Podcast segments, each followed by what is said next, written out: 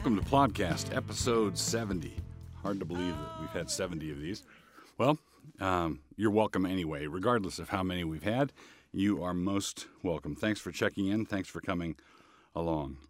So, um, I want to uh, talk a little bit about a recent court case um, involving female genital mutilation, um, where a uh, a judge in Michigan overturned a federal law or declared a federal law against female genital mutilation unconstitutional, and he did this on um, on uh, federalism grounds. In, in, other words, he didn't he wasn't saying that that he approved of it, that he approved of the process, but he was saying that um, the argument went that Congress didn't have the right to outlaw um, a practice like this, right? So his argument was uh, a federalist argument, and that would be easier to take if people applied federalism principles across the board and not just when they uh, cut in the direction of political correctness. So, leaving aside for a moment the uh, uh, the question of who ought to pass laws against this. And I am I am sympathetic with the argument that that's a that should be a state level um, uh, thing. That should be a state level enterprise. Nevertheless, the fact that um, this practice is starting to take root in America, people are starting to um, see it as their, um, you know, this is one of their customs that they have to um, be allowed to practice. Um, raises a host of questions. All right, so here's, uh, and, and of course, the central question it raises is the question of secularism. Is secularism even possible? Is secularism even possible? Now, in a Christian country, if, uh, if you had a Christian republic and the laws were Christian, and the laws were expressly grounded on biblical revelation, then of course, female genital mutilation or cutting would be against the law. Now, let me let me set something else aside. Some some people um, uh, go in for what amounts to a ritual nick, so they they don't damage uh, a girl permanently. They uh, draw a drop of blood. It's a ritual nick. They don't damage her. They don't do anything um, that's permanent or life altering. They do it simply so they can tell uh, their great grandma back in Pakistan that they did it. All right, so that's the that. And if you were to say, do I think a ritual nick ought to be against the law? I think no, I don't think it ought to be against the law any more than in this turns to a another side of this same argument any more than I think circumcision should be against the law. Uh, circumcision is not male genital mutilation. It's uh, body modification. It is a modification, uh, but it's not mutilation because the point of circumcision, um, circumcision can be fully um, and completely performed, and it impairs no function whatever. But the point of female genital mutilation is to remove or take away certain sexual functions. It's to, it's to rob women of something, and I think this proceeds from a deep seated fear of, of women in um, some of these tribal cultures or uh, Arabic cultures, or and, and, and this uh, sort of thing is enhanced or um, amplified in uh, certain Muslim cultures. So, what you're doing is you're impairing function. You're you're maiming someone. You're maiming someone, and you're maiming them for life. And of course, that ought to be against the law. Now, Christians should be able to instinctively um, tell that circumcision is not mutilation, just from the simple fact that God required it throughout the entire Old Covenant period, starting with Abraham. So, circumcision was the sign of the covenant, and the sign of the covenant was not to maim, um, sexually maim the males, because if someone was maimed sexually, that person was not permitted to come worship God, was not permitted access to the tabernacle or later uh, to the temple. So a eunuch or someone who had had his testicles crushed was not was not able to approach the Lord in worship. Maiming um, is considered in the Bible as maiming, but circumcision is not maiming. Circumcision is modification, not maiming.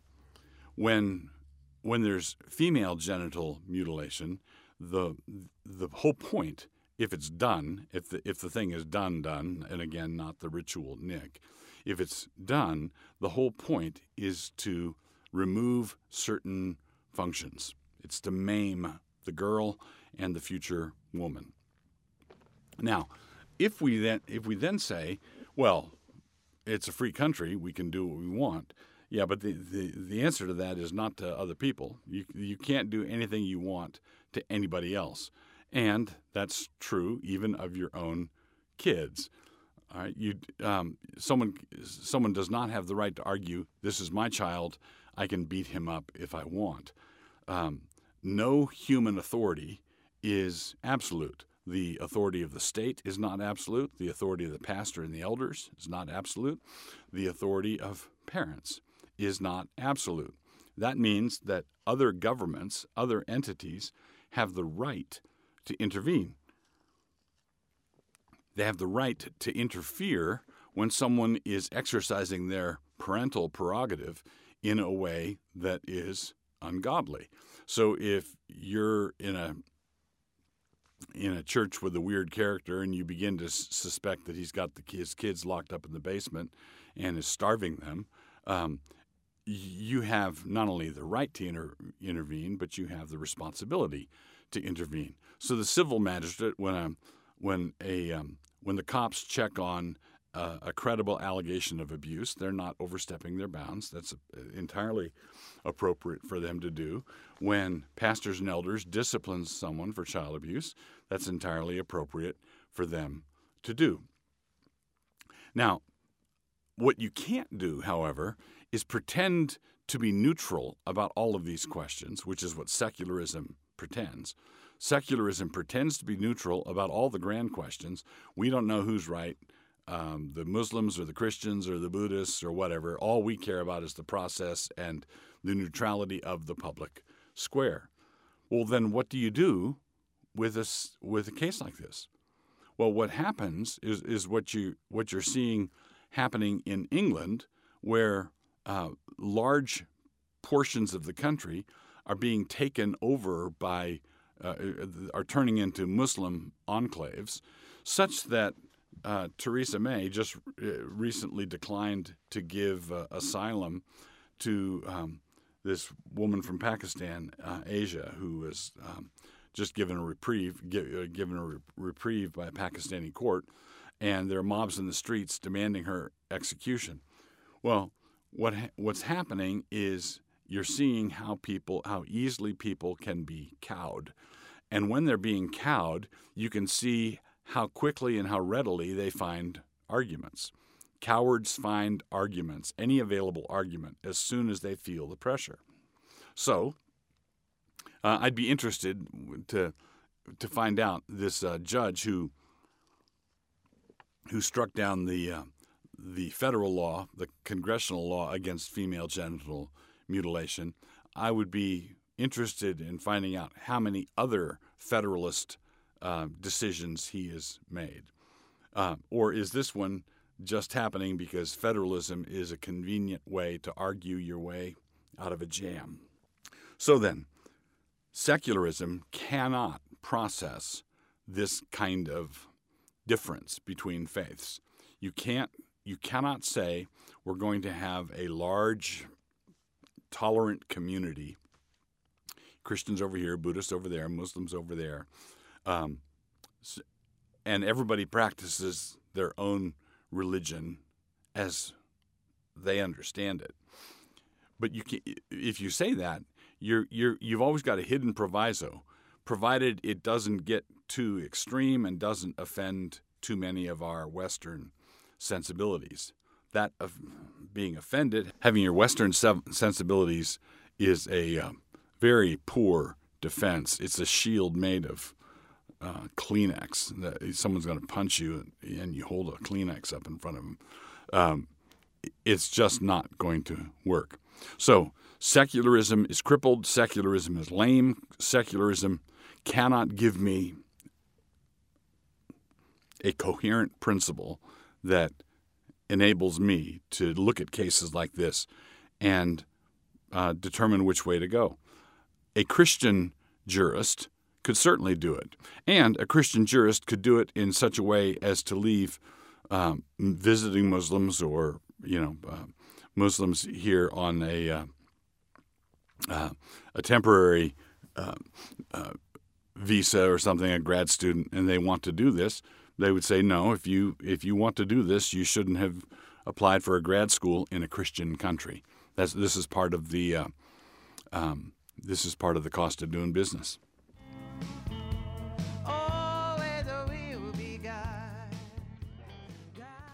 So here we are, Plodcast 70. Uh, the book review uh, this time around is a book called Sleuthing C.S. Lewis by Kathryn Lindskoog. Sleuthing C.S. Lewis by Kathryn Lindskoog. And I have to give a little bit of background on this. Uh, Lindskoog, back in, um, I think it was back in the 80s probably, wrote a book called uh, The C.S. Lewis Hoax. And that, book's, that book has uh, been re released, updated, and re released uh, under the title of Light in the Shadowlands. And then this book is sort of a um, sequel to all of that, sleuthing C.S. Lewis, and it has to do with um, it has to do with Lindskoog's um, theory, her allegation, her charges against Walter Hooper. Walter Hooper is basically the executor of um, uh, the C.S. Lewis literary estate. If you look at most of the books that have come out since um, C.S. Lewis's death in 1963. Uh, the editor of those books, particularly the collections of essays, are, um, are, were books that were edited by Walter Hooper. Now, Walter Hooper is was an American who met C.S. Lewis shortly before he died. Was apparently offered the job of being his private secretary, and wound up um, walking into that position uh, when C.S. Lewis um, died shortly thereafter. So he he just knew Lewis for a period of a few months, and therein lies the tale.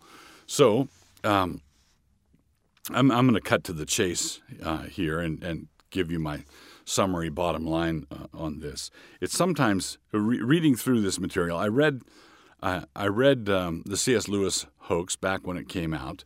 Um, it was a highly controversial um, thesis where Lindskoog accused, basically uh, uh, accused Hooper of forging uh, a few um, pieces by Lewis that were not by Lewis, that were by him, by Hooper.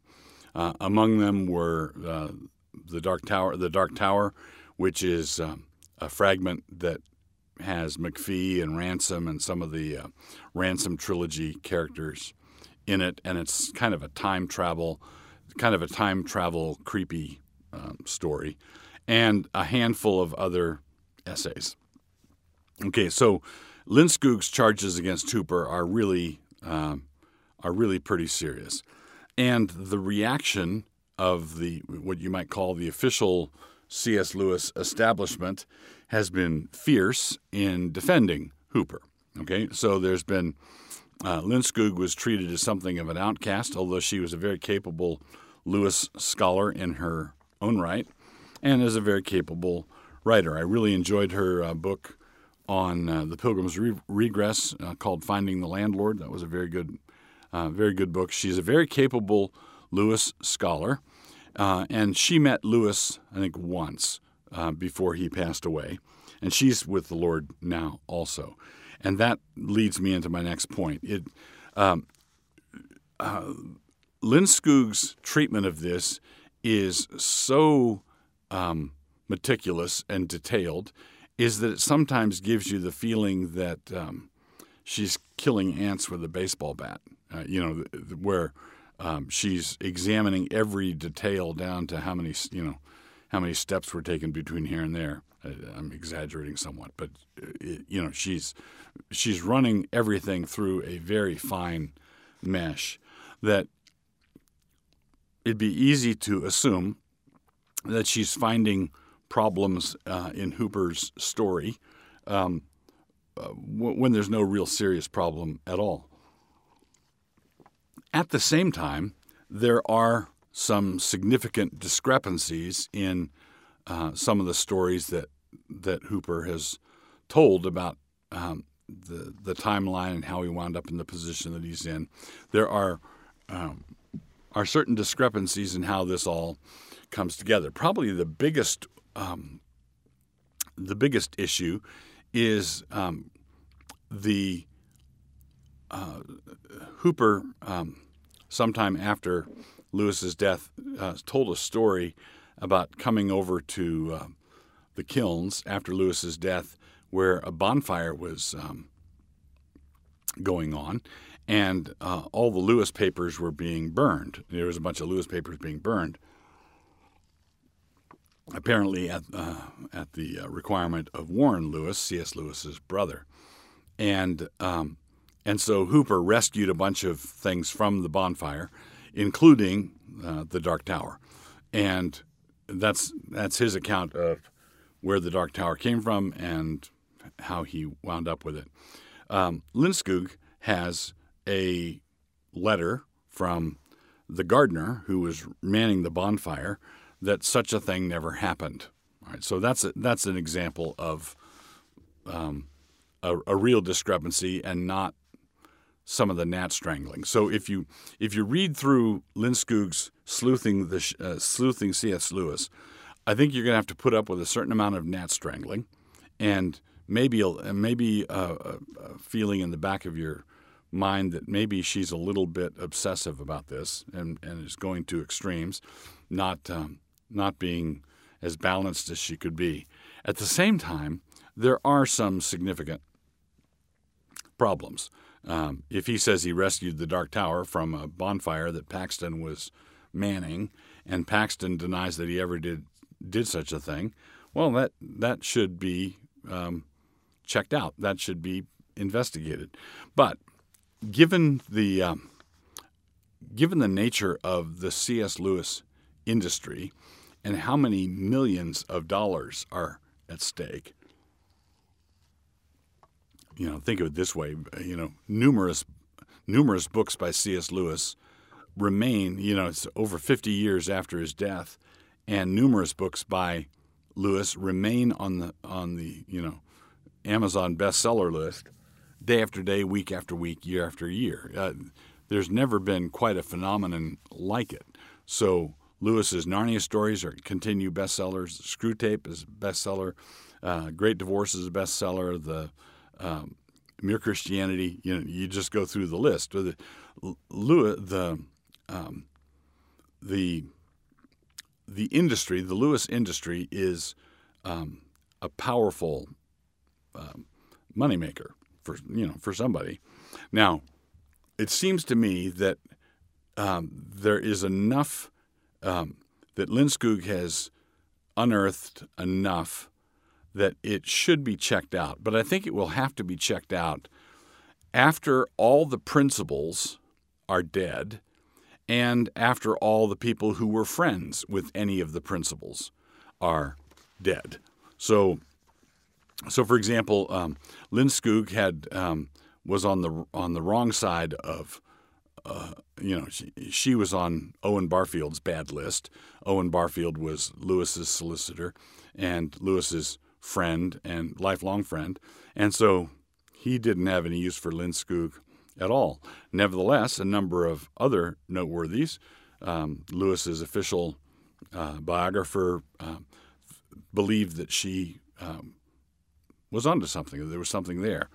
But I don't think that it's going to be unearthed as long as any kind of personal politics are involved. I would just like it to be remain remain enough of an issue such that 50 years from now, when all of Lewis's books are in the public domain and nobody has any particular uh, financial incentives in any direction, and nobody has to worry about anybody being uh, betrayed or feelings hurt or whatever because everybody's uh, you know dead and gone. Everybody involved is is dead and gone. At that point, some enterprising student in in search of a PhD um, should check into this and investigate it. There there really is a, there really appears to be a there there, but not all the theirs that um, that Lindskoog necessarily alleges. So it could be something pretty mild. Um, Walter Hooper inflating the length and quality of his friendship with Lewis, embellishing it a little bit, and that's sort of a minor peccadillo, up to the other end where um, where he's a forger and a, uh, a, forger and a fraud. That charge is really serious and ought not to be entertained unless you ought unless you're prepared to to prove it, unless you're prepared to demonstrate that um, that this is in fact the case. So one last comment about the Dark Tower. I've I've gone through the Dark Tower well three or four times. The first time was many years ago. I didn't really like it, and one of the things that everybody acknowledges is that it's pretty badly written, and uh, some people I think want it to not be by Lewis, just as a you know they feel embarrassed that Lewis could have written something like that, written something that bad. But on the other hand, um, is as I've gone through it, there are a number of passages of the kind of flashing brilliance that I don't think a forger would have been capable of uh, pulling off, um, and an understanding of Lewis's understanding of time and and um, uh, and some of the high philosophical work that Lewis does elsewhere, um, I don't think a, a, pedestrian forger would have had that in him. So, all of this to say is uh, it'd be good for people to be aware of this controversy and to hold it in an open palm and not come down in any uh, definitive way on this controversy. Um, if you want to get up to date on it, light in the Shadowlands, and then just hold it with an, in an open palm um, and wait for enough time to go by so that someone can investigate it without hurting any feelings, whatever.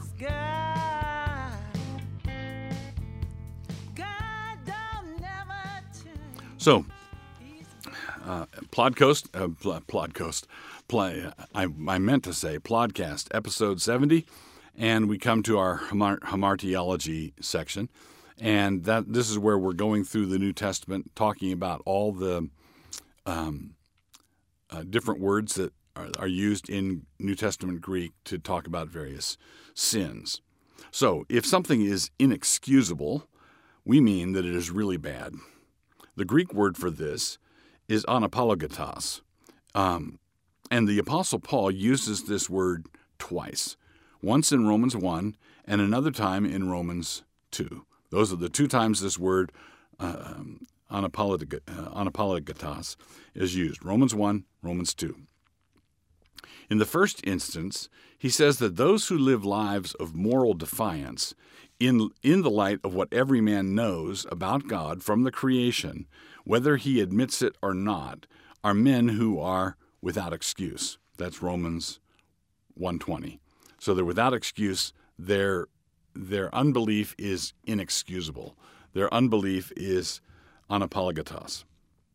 In the second instance, Paul argues that men are without excuse because they judge other men according to a standard they refuse to live by themselves.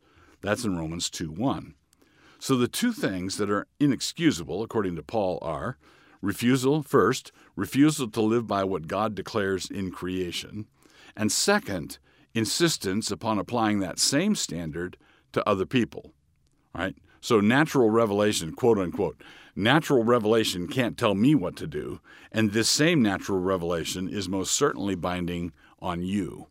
So it's inexcusable for me to defy the light of nature, and it's inexcusable for me to apply the light of nature to others who for doing the things that I myself do.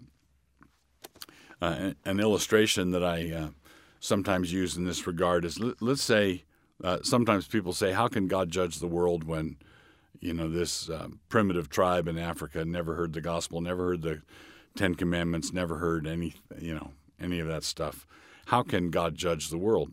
Well, uh, if if someone invented a cure for cancer and was walking through a cancer ward giving it to everybody, and either uh, some patients refused it, or he didn't get to some patients in time, and those patients died. The patients who refused it died, or the patients he didn't get to died. The patients who died did not die of a thing called not taking medicine.